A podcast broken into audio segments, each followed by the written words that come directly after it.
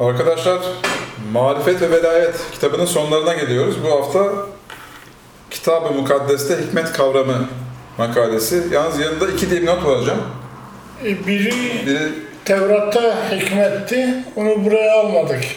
O bilimsel izahlar olduğu için marifet ve velayetle ilgili biraz uzun da galiba. hem de uzundu. İkincisi direkt velayetle ilgili İncil'de hikmet. O yüzden bu kitabı aldınız buraya değil mi? Buraya aldık. İncil'de ve Hazreti Süleyman'da hikmet. Tamam, o zaman şimdi e, okumaya başlayabilir miyim? Buyurun. Bundan iki ay önce kaleme aldığım Kitab-ı Mukaddes'te Hikmet isimli yazımı gerçekten ehli hikmet olan iki arkadaşımla paylaştım. Teşekkür ve beğeni beyanlarıyla beraber e, Kitab-ı Mukaddes'in diğer bölümlerindeki özellik, özellikle İncil'in mektuplarındaki hikmet kavramını da işlememi istediler. Çünkü birinci yazıyı Süleyman'ın hikmetini anlatan bir babın izahıyla bitirmiştim. Matta İncil'inde anlatılan İsa'ya verilen hikmeti tam açıklamama rağmen Tevrat'ın Nebiyim denilen bölümlerindeki ve İncil'in ekleri olan mektuplardaki hikmet kavramının ayrıca yazılması gerektiğini gördüm. İşte bu eksiğimi ikinci bir yazıyla tamamlamaya çalışacağım. Şöyle ki, Hikmet kavramı bir yazısında gördüğümüz gibi hikmet ve fıtrat dolaylı da olsa aynı hakikati gösteren iki anahtar kavramdır. Buna göre hikmet diyalektik yapı çerçevesinde işletilen ve sayısız amaçlar için sınırlı tutulan somut yaratılışın yani varoluşun ve hayatın mahiyetlerini ve işleyişlerini bilmek ve onlara ayak uydurmak demek olur. Bu tanım güzel çerçevede. Evet. Değil mi? Bilmek ve ayak uydurmak. Somut yaratılış sayısız amaçlar için sınırlı tutuluyor öyle mi? Evet, mutlak ve sonsuz asıl ilke ve gerçek gerekçe olan aşkın ve yüce ilahi varlık sayısız amaç ve hikmetler için bu evreni yaratmıştır. Bu yaratma hakikati somut, sınırlı ve diyalektik yapılar çerçevesinde sayısız hikmetleri gerçekleştirmek demektir. Bu gerçekleştirmenin teknik esprisi ise o dualiteli ve diyalektik yapıyı görünür kılan çok hassas bir dengedir. Demek dualiteli ve diyalektik olarak işleyen varlığın bir ayağını ihmal etmek veya imtihan dünyası denilen bu diyalektik ortamdan kaçmak veya o diyalektik yapının binbir mana ve faydasını görmemek hikmet değildir. Maalesef bugünkü bilimde ve yanlışlıkla bilime karşıt bir kavram olarak algılanan dinde orta yoldan ayrılıp tek tarafta gidiyorlar. Halbuki din de bilim de varoluşun farklı iki ifadesidir.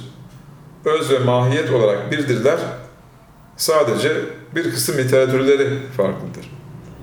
Birinci yazıda da gördüğümüz gibi insanlık Aden cennetinden yani sorumluluk ve diyalektik düşüncenin olmadığı ortamdan çıktığından beri medeniyet sarkaç hareketi gibi bazen uç noktalara vurmuş, bazen de orta yola yani hikmetin tam gerçekleştiği ortamda istikrar bulmuştur.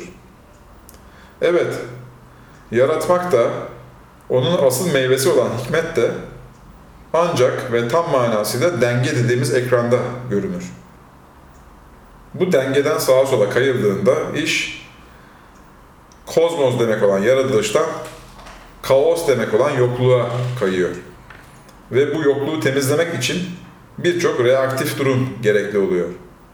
Nitekim cehennem denilen hakikat bu kaos yapı ve durumların reaktif faaliyetlerinden ve bu reaksiyonların verdiği acıdan başka bir şey değildir. Her neyse sadede dönüyoruz. Kitab-ı Mukaddes bab ve ayetleriyle özellikle hikmet kavramı gibi temel konularda birçok mucizevi bilgiler verdiği gibi tekvinden ta son mektuplara kadarki kronolojik dizaynı ile de birçok mucizevi manayı bize bahşediyor. Şöyle ki, Tekvin kitabında yani yaratılış kitabında anlatılan ve iyilik ile kötülüğü bir ve beraber düşünmekten doğan soyut hikmet hakikati en önce insanın soyut ve sonsuz bir yaratanı bilmesini netice vermiş. Sonra sonsuza dek gelişebilen sosyal hayat gerçeğini doğurmuş. Ardından da kutsal hukuk demek olan Musa ve bu kutsal hukuku uygulamaya koyan Yeşu, güçlü adam gerçeği olarak insanlık alemini şenlendirmiştir. Bu üçüncü aşamanın en zirve şekli Süleyman'ın bütün her şeyi kuşatan, dindar, dengeli, bilimsel medeniyetidir. Dünya tarihinde belirli dönemlerde kırılmalara rağmen insanlık hala bu medeniyet anlayışı ve ilkeleri ile yaşıyor. Veya öyle bir medeniyet kurmanın hayali peşinde koşuyor. Evet, Süleyman medeniyeti hikmetin ve hakikatin içinde yansıdığı ve yaşanıldığı medeniyet demektir. Çünkü Süleyman medeniyetinde bayındırlık, bilim, din, metafizik gerçekler, kutsal hukuk ve benzeri onlarca önemli değer dengeli olarak vardır. Nitekim Süleyman ismi sil, barış kökünden gelir. Misyon olarak da bütün bu temel değerlerin dengesinden ve bir arada uygulanmasından doğan devlet ve saltanat yani egemenlik manasına gelir. Süleyman ismindeki Süleymancık manasını veren taskil kalıbı burada harikalık, güzellik ve yücelik manasını vermek içindir. Küçüklük, küçüklük manası için değildir. Nitekim aynı mana Türkçesinde de vardır. İşte bakın Kitab-ı Mukaddes bu gerçeği bin yıllar önceden ne kadar güzel ifade ediyor. Gerçekten bir hikmet ve anlayış kitabı olduğunu gösteriyor. Ve Allah Süleyman'a deniz kıyısında kum gibi ziyadesiyle hikmet ve anlayış ve yürek genişliği verdi. Ve Süleyman'ın hikmeti bütün Şark oğullarının hikmetinden ve bütün Mısır'ın hikmetinden üstündü. Çünkü bütün insanlardan, Ezrahi Eytan'dan, Mahul'un oğulları olan Heman, Kalkul ve Dardı'dan daha hikmetliydi. Ve çepçevre bütün milletlerde onun şöhreti vardı. Ve 3000 mesel söyledi. Ve ilahileri 1005'ti. Ve Limdan'da olan erz ağacından duvarda biten Zufa otuna kadar ağaçlar hakkında söyledi. Hayvanlar ve kuşlar ve sürünen şeyler ve balıklar hakkında da söyledi. Ve Süleyman'ın hikmetini dinlemek için bütün kavimlerden, onun hikmeti hakkında işitmiş olan bütün dünya krallarından adamlar gelirlerdi. Bu birinci krallar diyor hocam. Krallar Tevrat'ta bir bölümdür. Tevrat'ta krallar bölümü. O, o bölümden 4. bab 29-34. ayet. Bu beş ayetteki mucizevi kavramların kısaca izahı şöyledir. 1. Allah Süleyman'a hikmet, anlayış ve yürek genişliği verdi. Burada normalde Rab verdi denmesi gerekirken, çünkü Rab kelimesi diyalektik süreci geliştirmek için kullanılan Tanrı demektir. Rab verdi denmesi gerekirken, bunun yerine soyutluk ve sonsuzluk manasını veren Allah kelimesinin kullanılması, Süleyman'ın medeniyet ve hikmeti soyut ve sonsuz değerleri anlamak gerçeğine dayanıyor diye işaret ediyor. Evet, değil sadece inanan insanlara, havaya, suya ve hayvanlara bile egemen olmak için böyle bir anlayış gerekiyor.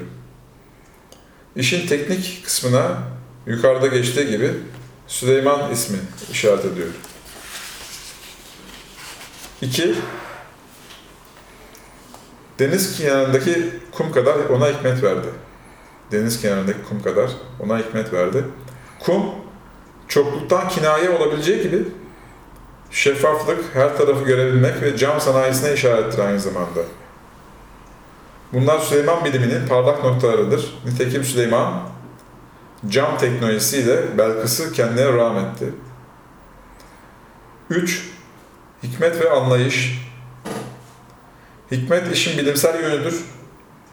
O bilimsel yönü pratize etmek ise anlayış demektir. 4. Ve yürek, kalp genişliği verdi cümlesindeki yürek genişliği ifadesi o hikmeti bilmenin ve onu pratize etmenin asıl kaynağını gösteriyor. Evet, geleneklerde kalp diye tarif edilen insanın bilinç derinlikleri Allah'ın isimlerinin somut tecellisi olan kainattaki bütün gerçekleri içine alan büyükçe bir kütüphane gibidir. 5. Süleyman'ın hikmeti bütün Doğu oğullarının ve Mısır'ın yani Batı'nın hikmetinden üstün idi. Mısır, bütün kitab-ı mukaddeste Batı demektir. Çünkü eskiden bugün Batı denilen bölgelerde medeniyet yoktu. Batı halen de bir tek güç olduğu için tekil olarak ifade edilmiştir. Fakat doğuda birçok medeniyet olduğundan Doğu oğulları diye çoğul gelmiştir. Oğul kelime olarak ürün demektir. Burada devlet ve medeniyet manasında kullanılmıştır. Süleyman'ın hikmet ve medeniyetinin her iki taraftan da üstün olması, bütün zıtları birleştirip dengede tutmasındandır. Evet, Doğu ve Batı ya tamamen ruhani veya tamamen maddi yani tek tarafta gittiklerinden Süleyman'ın medeniyetinin altında kalıyordu. 6. 31. ayette geçen isimlerin etimolojik manasını tam bilemiyorum. Fakat Sami dil köklerine bakarak şöyle bir işaret anlaşılabilir. Ezrahi Eytan, tarım ile uğraşan kesim demektir. Mahol, şehirli kesim demek olur. Mahol'un da üç oğlu var. Heman yönetici, Kalkul tüccar, dar da asker manasına gelir. Demek Süleyman'ın hikmeti bunlardan üstün idi. 7. Metinde geçen 3000 mesel, sanat ve edebiyatta Süleyman en üstün idi manasına gelir. 3 ve 3000 sayısı burada çokluktan kinayedir. 1005 ilahi ise dini konularda egemen ve otorite olma işaretidir. Bunlar sembolik ifadeler değil mi hocam? Evet, sembolik ifadeler. Nitekim otorite manasına gelen sultan kelimesinin sayısal değeri 150 eder.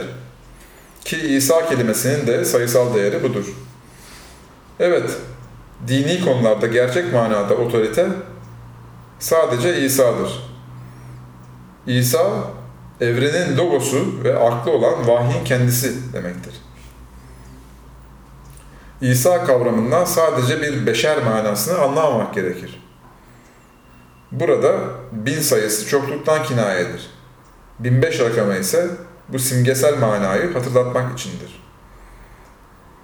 8. 33. ayet Süleyman'ın hem botanik hem zooloji ilimlerine hakim olduğuna işaret ettiği gibi işaret olduğu gibi onun hava, kara ve denizdeki hakimiyetinin de ifadesidir. Ayrıca hava, kara ve deniz kimya, fizik ve biyoloji ilimlerindeki üstünlüğüne işarettir. 9. 34. ayet ise Süleyman'ın iletişimde, siyasette ve evrensel barışı sağlamada da en zirve olduğunu ifadesidir. Bütün siyasilerin ve bütün milletlerin Süleyman'ı üstad kabul etmesi, kavga ve gürültü diyarı olarak bilinen dünyanın bir cennet olabileceğine işarettir.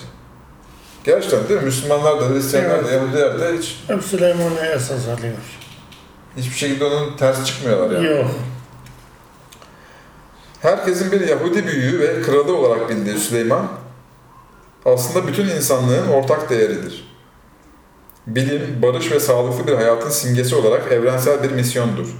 Yani peygamberdir. Davud'un oğludur. Davud da normalde bir Yahudi kralı olarak bilinir. Fakat Celiyata, materyalist güç demek olan Calut'a karşı savaşan, dini hayata geçiren bir misyondur.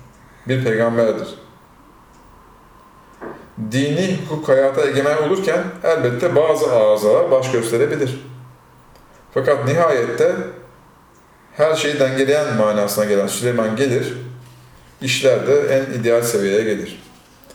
İster kral, ister evrensel iki misyon olarak ele alınsın, bunların asıl başarısının kökeni nedir diye merak ettim. Yine Kitab-ı Mukaddes mucizevi iki cümlesiyle bana cevap verdi.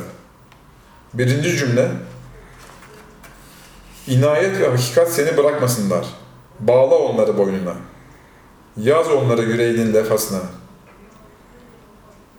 Allah'ın ve insanların gözünde lütuf bulacak ve şöhretli olacaksın. Süleyman'ın meselleri 3 Üçüncü bab mı hocam? Üçüncü bu. Üçüncü bab, üçüncü ve dördüncü ayetler. Burada hakikat, varlığın ve hayatın absürt ve hayat anlamsız olmadığını, düzenli ve manalı olduğunu bilmek demektir. İnayet kavramı ise şudur. Egemen bir düzene bağlı olan varlıktaki bu sınırlı, yasal ve insanı dinlemez yapıya rağmen aslında perde arkasında bilinçli bir elin var olduğunu, seni işitip gördüğünü, sana inayet edip seninle ilgilendiğini bilmek, o hakikatli ve o sevimli manayı kendine dayanak yapmaktır. Evet, insanoğlu hakikat yani yasa ve düzenden sorumludur. Bu sorumluluk onun boyun bağıdır. Ve inayet gerçeği onun yüreğinin levhasıdır. Yasa, insanın toplum içindeki konumu içindir. İnayet de Allah'ın sonsuzluğunda lütuf bulması içindir. Demek asıl hikmet bu bütünlüktedir.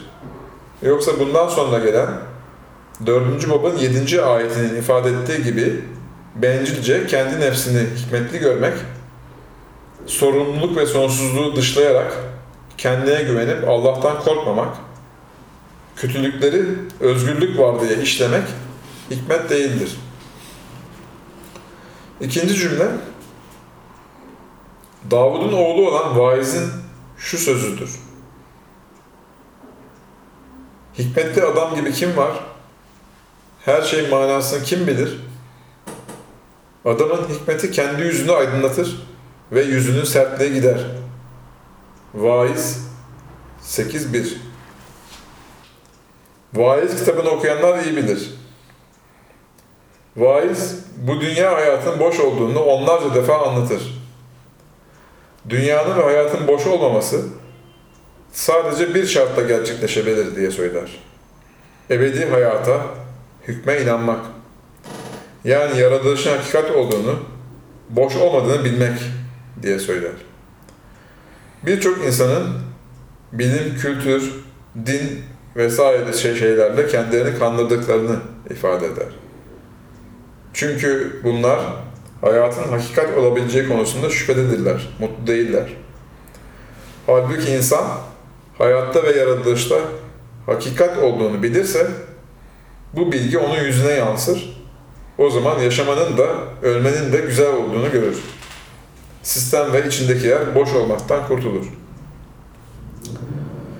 Tevrat'ın birinci derecede muhatapları olan Yahudiler milattan önce birinci bin yılda önemli medeniyet ve zenginliklere sahip oldular. Hayat ve hikmet dengesi kırılmaya başladı.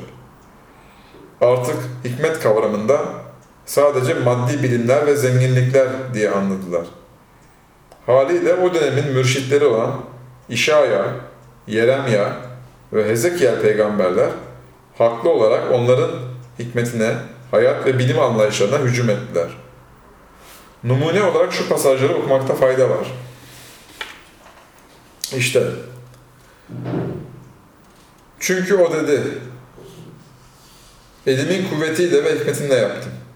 Çünkü anlayışım var ve kavimlerin sınırlarını kaldırdım ve hazinelerini soydum ve tahtlarda oturanları bir yiğit gibi alçalttım. İşaya 10-13 Bundan ötürü işte ben yeniden bu kavmin arasında bir harika, evet bir harika ve şaşılacak bir şey yapacağım ve hikmetli adamların hikmeti yok olacak ve dirayetli adamlarının anlayışı örtülecek. İşaya 29.14 Çünkü kendi şerirliğine güvendin. Gören yok dedin. Hikmetin ve bilgin seni şaşırttı ve kendi yüreğinde ben varım ve benden başkası yok dedin. İşaya 47.10 Rab şöyle diyor. Hikmetli adam hikmetiyle övünmesin ve yiğit kendi gücüyle övünmesin. Zengin adam zenginliğiyle övünmesin. Ancak övünen şunun ile anlayışlı olmakla ve dünyada inayet, adalet ve salah işleyen Rab ben olduğumu bilmekle övünsün. Çünkü ben bunlardan hoşlanırım. Yeremya 9, 23 ve 24 Adem oğlu Sur hükümdarına de Rab Yehova şöyle diyor. Madem ki yüreğin yükseldi ve sen ben ilahım denizlerin bağrında Allah tahtında oturuyorum dedin. Ve sen Allah değil ancak bir insanken yüreğini Allah yüreği gibi ettin. İşte Daniel'den daha hikmetlisin. Hiçbir sırrı senden gizleyemezler. Hikmetinle ve anlayışınla kendine servet yaptın ve hazinelerinde altın ve gümüş topladın. Büyük hikmetinle ve ticaretinle servetini artırdın ve servetinle yüreğin yükseldi. Bundan dolayı Rab Yehova şöyle diyor. Madem ki yüreğini Allah yüreği gibi ettin, bundan dolayı işte senin üzerine yabancıları, milletlerin korkunçlarını getireceğim, getireceğim ve hikmetinin güzelliğine karşı kılıçlarını çekecekler ve senin parlaklığını murdar edecekler. Seni çukura indirecekler ve sen denizlerin bağrında öldürülmüş adamların ölümüyle öleceksin. Hezekiel 28, 2'den 8'e kadar. Burada ironi yapmış değil mi? Hikmetinle ve anlayışına kendine servet yaptın diye. Bu metinlerden anlaşıldığı gibi insanlar azınca hikmet ve bilimi de kendi nefislerine yönelik kullanıyorlar. Dolayısıyla peygamberler haklı olarak böyle bir anlayışa karşı gelmişlerdir. Allah'tan vahiy alıp o azmış insanları ruha, maneviyata ve ebediyete yönlendirmişler. Fakat bu durum kangren olmuş kolu kesmek gibidir. Sağlıklı ve bütün organları mevcut olan hakiki hikmet, yani Süleyman'ın hikmeti gibi değildir. Milattan önceki birinci bin yıldaki bu gibi sapmalara benzer, hatta onlardan on kat daha fazla bir sapma, bozulma, dünyevilik ve materyalizm, İsa ve havarilerini ıslah etmeye çalıştığı Romalılarda vardı. Romalıların dünyeviliği, materyalist bilim ve felsefeleri o kadar azgın idi ki, Hristiyanlık dini mecburen saf ruhu ve maneviyatı seçti.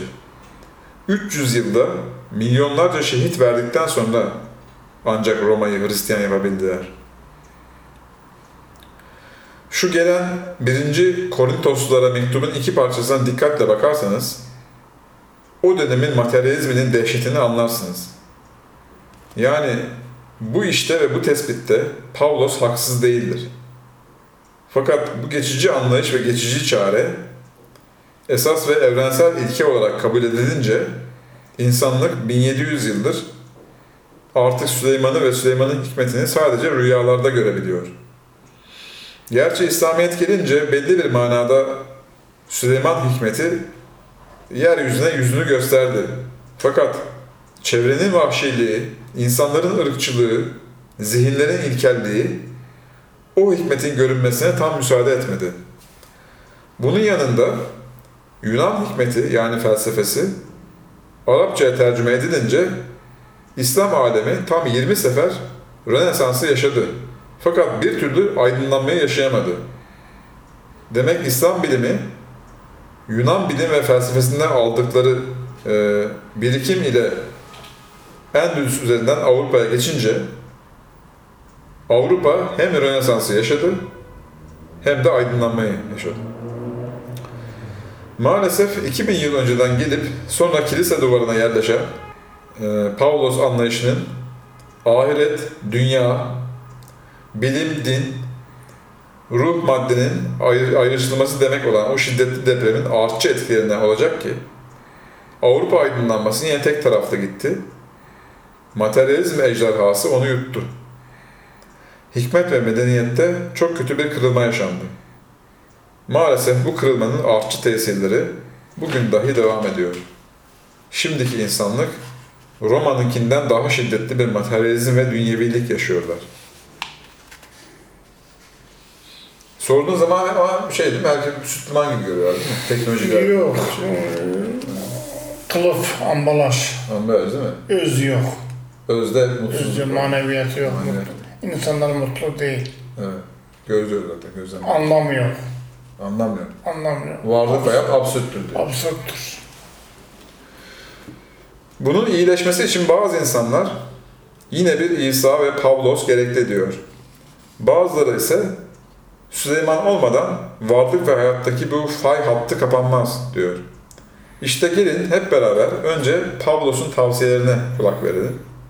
Sonra çöllere çıkıp Süleymanlar arayalım. Ve ey kardeşler, ben size Allah'ın şehadetini ilan ederek size geldiğim zaman kelam ve hikmet ulviyetiyle gelmedim.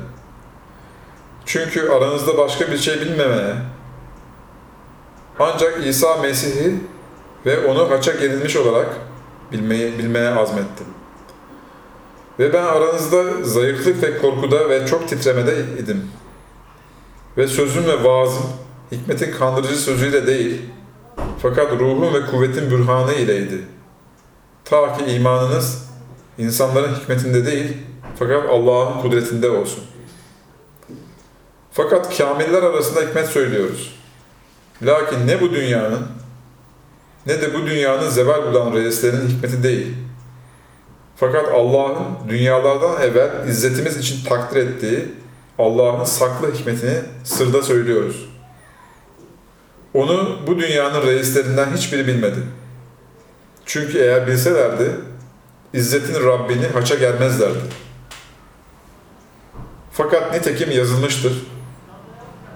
Gözün görmediği ve kulağın işitmediği ve insanın yüreğine girmediği, yani Allah'ın kendini sevenlere hazırladığı bütün şeyler. İşaya 64 4. Fakat Allah onları bize ruh ile keşfetti. Çünkü ruh bütün şeyleri, Allah'ın derin şeylerini bile araştırır. Çünkü insanın şeylerini, insanın kendisinde olan ruhundan başka insanlar arasında kim bilir? Ve böylece Allah'ın ruhundan başka Allah'ın şeylerini kimse bilmez. Fakat biz dünyanın ruhunu değil, ancak Allah'tan olan ruhu aldık. Ta ki Allah tarafından bize ihsan olunan şeyleri bilelim. Bunlar insani hikmetin öğrettiği söz ile değil, ancak ruhani şeyleri ruhani sözlerle birleştirerek ruhun öğrettiği söz ile söylüyoruz. Fakat nefsani adam Allah'ın ruhunun şeylerini kabul etmez. Çünkü kendisi için akılsızlıktır ve onları bilemez. Çünkü ruhani suretle muh- muhakeme olunur. Fakat ruhani adam bütün şeyleri muha- muhakeme eder. Kendisi ise hiç kimse tarafından muhakeme olunmaz.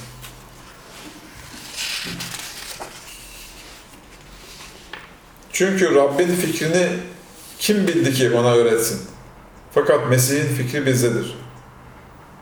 Korintoslara 1. mektup, Bab 2'nin tamamı. Ve mevhibelerin çeşitleri var fakat aynı ruhtur. Ve hizmetlerin çeşitleri var ve aynı Rab'dir. Ve işlerin çeşitleri var. Fakat hepsinde her şeyi işleyen aynı Allah'tır. Fakat herkese ruhun izharı menfaat için veriliyor. Çünkü kimine ruh vasıtasıyla hikmet kelamı ve diğerine aynı ruha göre ilim kelamı, başkasına aynı ruhla iman ve diğerine aynı ruhla şifa mevhibeleri ve diğerine kudretli işler yapmak ve diğerine peygamberlik ve diğerine ruhların temyizi, başkasına dillerin cinsleri ve diğerine dillerin tercümesi veriliyor. Fakat murat ettiği gibi herkese ayrı ayrı tevzi ederek hep bunları bir ve aynı ruh işliyor. Korintoslulara 1. mektup Bab 12, 4'ten 11'e kadar. Burada eski tercümeden metnini verdiğimiz ikinci bab çok derin bir meseleyi izah ettiği için tercüme bir miktar kapalı kalmıştır. Onun için 1885 Osmanlıca ve 1908 Arapça tercümeye dayanarak bu bölümü daha anlaşılır bir Türkçe ile yeniden yazıyorum. Çünkü bu eski iki tercüme bu ikinci babı daha anlaşılır bir şekilde çevirmişlerdir. İşte Ey kardeşlerim! Allah'ın apaçık olduğunu seslenerek size geldiğimde kelam yani din ve edebiyat ve felsefenin üstün diliyle anlatmak üzere gelmedim. Çünkü haça gelen İsa Mesih'ten başka bir şeyi size anlatmak için niyetli değildim. Ayrıca içinizde zayıf, titrek ve korkak biriydim. Sözüm ve vaazım insan biliminin ikna edici sözleriyle değildi. Tam aksine ruh ve ruhun gücüyleydi. Ki sizler insanların bilim ve felsefesine değil de Allah'ın mucizevi gücüne iman edesiniz. Çünkü biz olgunlar yani kamiller arasında var olan bilim ve hikmet ile konuşuruz. Çünkü biz olgunlar yani kamiller arasında var olan bilim ve hikmet ile konuşuruz. Fakat bu çağın hikmetiyle asla konuşmayız. Biz bu çağın batıla inanan büyüklerinin bilimi de konuşmayız. Biz sadece derinliklerimizdeki yani sırrımızdaki Allah'ın bilgisiyle konuşuruz. O bilgi ve hikmet ki Allah çağlar önce bizim yüceliğimiz için onu bize takdir etmiştir. O hikmet ki bu çağın insanlarından hiç kimse onu bilmiş değildir. Nitekim eğer hikmeti bilmiş olsalardı, yüce şeref sahibi İsa'yı asmazlardı. Bu hikmet eski kitaplarda yazılı olduğu üzere öyle bir şeydir ki ne göz görmüş, ne kulak işitmiş, ne de kimsenin hatırına gelmiştir. Allah onu sadece sevdikleri için hazırlamıştır. Allah onu kendi ruhu ile bize açıkladı. Çünkü ruh Allah'ın derinlikleri de dahil her şeyi araştırır. Çünkü insanın içindekini ancak onun içindeki ruhu bilir. Onun için Allah'ın işlerini de Allah'ın ruhundan başkası bilmez. Biz ise dünyanın ruhunu almadık ki onu bilelim. Tam aksine Allah'tan gelen ruhu aldık ki Allah'ın bize bağışladığı şeyleri bildik. Allah'ın bu bağışları insan hikmetinin sözleriyle değildir. Biz ruhi şeyleri diğer ruhani şeylerle karşılaştırarak Ruhul Kudüs'ten öğrendiğimiz sözlerle anlatırız. Fakat doğasını aşamamış sıradan insan Allah'ın ruhundaki özellikleri kabul etmez. O ruhani şeylerin mahiyetini anlayamaz. Dolayısıyla böyle şeyler onun için karanlıkta kalır. O asla onları bilemez. Çünkü böyle şeyleri bilmek için ruhani olmak lazım. Evet, ruhani adam her şeyi anlar. Fakat kimse onu anlamaz. Çünkü maddi adam Allah'ın düşüncesini yani muradını bilmediği için ruhu anlamaz. Fakat biz İsa Mesih'in düşüncesini bildiğimizde Allah'ın muradını biliyoruz. Bu tercüme burada bitiyor değil mi hocam? Evet. Sakın benim elçi Pavlos'u eleştirdiğimi sanmayın. Tam aksine onun Roma gibi maddeci, zalim, zevk için masum insanları göz göre göre öldüren bir gücü ruhanileştirdiğine hayranım. Evet, Pavlos çok büyük tarihi bir ameliyat yaptı. Fakat ondan sonra gelen ve devletleşen kilise bu ameliyat durumunu asıl ve sürekli olması gereken hayat tarzı sandı. İlme ve gelişmeye engel oldu. Yunan bilimini, felsefesini ve kurulu okullarını yasak etti. Bu ise evrensel ilahi hikmetin kaybolmasına sebep oldu. Gerçi Orta Çağ'da Akinoğlu Thomas gibi bir kısım Hristiyan din adamları Müslümanlar üzerinden gelen e, Yunan felsefesine dört elde sarıldılar. Fakat Orta Çağ'ın spekülasyonlara dayanan sko- skolastik eğitiminin ve din anlayışının sisi içinde bilimsel bir paradigma oluşmadı. Avrupa 400 yıl boyunca bilim-kilise çatışmasını yaşadı. Bu çatışma şimdi de bitmiş değildir. Sadece ateşkes var. Halbuki kilise sırf bu iki parçadan evrensel ve dengeli bir hikmet oluşturabilirdi. Pavlos'un ruhaniliği ile beraber Tevrat'ın bilim ve hikmet hakkındaki mucizevi metinlerinden istifade edebilirdi. Hiç olmazsa Süleyman'da somutlaşan bilim ve hikmeti görebilirdi. İsa'nın ben yasayı yani hukuk ve bilimi kaldırmaya gelmedim. Onu hikmet ile anlaşılır kılmaya geldim sözünü kendilerine ilke yapabilirlerdi. Pavlos'un sözlerini de yanlış anlamadı idiler. Çünkü Pavlos birinci parçada gerçek hakikat olan ruhu ve manayı ispat ediyor. İkinci parçada ise varlığın birliğini ve sonsuzluğunu anlatıyor. Evet, birlik, soyutluk ve ruhanilik çok güzel değerlerdir. Fakat hayatın dualiteli ve diyalektik baharında görünmek ve filizlenmek şartıyla. Bugün İslam alemi kendilerini burada anlatan eksiklik ve tek taraflılıktan berreyi sanmasın. Bütün gücünle yemin eder ve onlarca delil ile ispat edebilirim ki İslam dünyasının şimdiki çağdaş sorunları yine madde mana, ruh beden, dünya ahiret ve bilim ve dinin yapay ayrılığından yani Müslümanların ismi konulmamış bir tarzda Katolikleşmesinden kaynaklanıyor. Bir yandan bu gizli Katoliklik, öte yandan köktenci, şiddeti esas alan duygusal bir din anlayışı, İslamiyet'i anlamak konusunda dünyayı şaşırtıyor. Hiçbir çevre veya kurum İslam için sağlıklı bir tanım getiremiyor. Halbuki İslam, Süleyman medeniyetinin ve hikmetinin bizzat kendisidir. En azından isim birliği vardır. Fakat hedonist ve materyalist medeniyet ifriti onun tahtına oturmuş, insanlık ne yapacağını şaşırmıştır. Evet hocam, çok güzeldi gerçekten. Ben de okurken anlıyorum yandan. İyi oluyor yani. Ben de istifade ediyorum. Evet.